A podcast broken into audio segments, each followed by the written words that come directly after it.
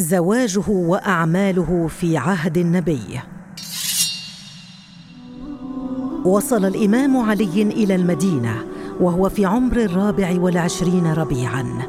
في هذه الأثناء كان النبي محمد صلى الله عليه وسلم بالتآخي مع الأنصار وهم أهل المدينة الأمر الذي عرف بمؤاخاة الأنصار والمهاجرين.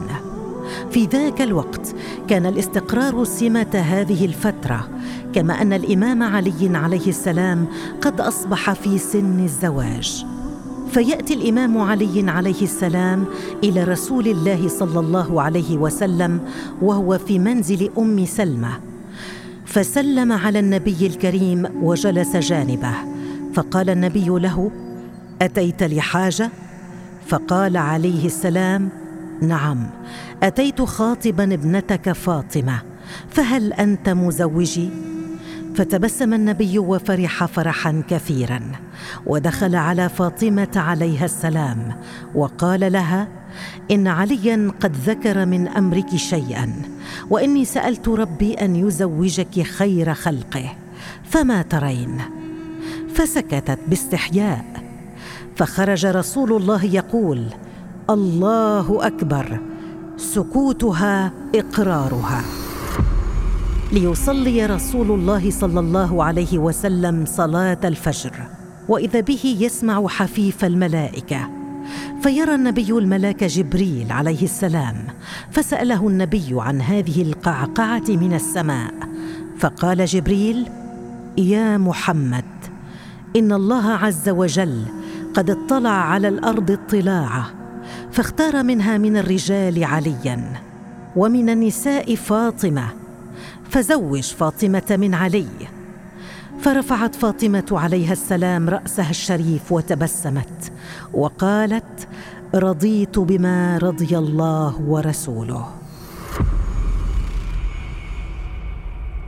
أقبل علي على النبي صلى الله عليه وسلم ليعرف صداق فاطمة.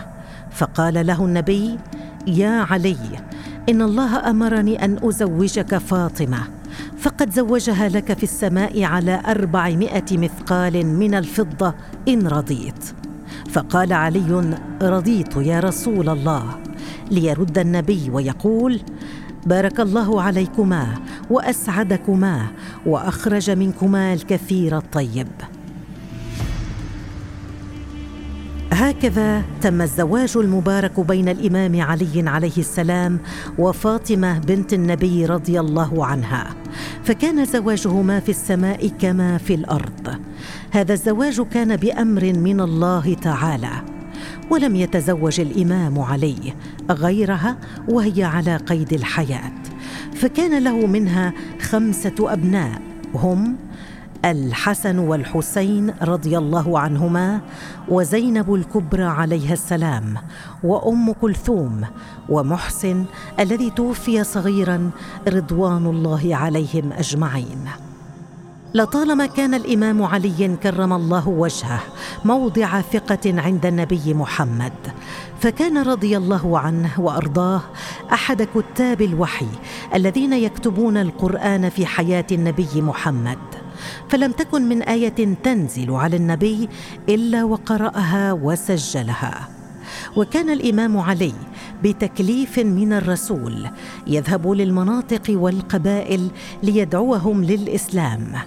فقد عرف عنه أدب الحديث والمنطق السليم في النقاش.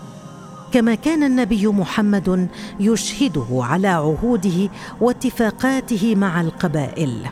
فقد أمره النبي محمد بتدوين وثيقة صلح الحديبة وأشهده عليها وذلك لمعرفة النبي الكريم بصدق الإمام علي وتحمله للمسؤولية. ففي مرة أرسل النبي خالد بن الوليد إلى اليمن ليدعو لدين الله فبقي خالد لمدة جاوزت الست شهور هناك يدعو الناس لكن دون استجابة كبيرة. ليوكل النبي المهمة للإمام علي كرم الله وجهه ويأمره بالذهاب لليمن. عندما وصل الإمام هناك جلس مع كبار القوم يحدثهم فكان يحاججهم بالمنطق والعقل والإيمان لتسلم على يده قبيلة همدان بأكملها لتتابع القبائل في اليمن في دخول الإسلام. وهذه لم تكن المرة الأخيرة التي يزور فيها الإمام اليمن فكان في عهد النبي واليا عليها لما عرف من حكمة وعدل في القضاء ليمكث هناك عاما واحدا شهد فيه اليمنيون العدل والطمأنينة. كما وكان عليه السلام له الدور الأبرز في فض النزاعات وتسوية الصراعات بين القبائل فكان المتخاصمون من القبائل يأتون إليه ليحكم بينهم بالعدل. فمهما كان حكمه كان الجميع يرضون به. كما أنه في وقت فتح مكة المكرمة أراد سعد بن عبادة دخول مكة مقاتلا حاملا السلاح على عكس ما أمر به النبي صلى الله عليه وسلم. فلما علم النبي بذلك أرسل عليا خلفه وحمل الراية عنه ودخلوا مكة فاتحين منتصرين بإذن الله ليقوم علي بعد هذا وبأمر من الرسول بكسر كل الأصنام التي كانت ملتفة حول الكعبة.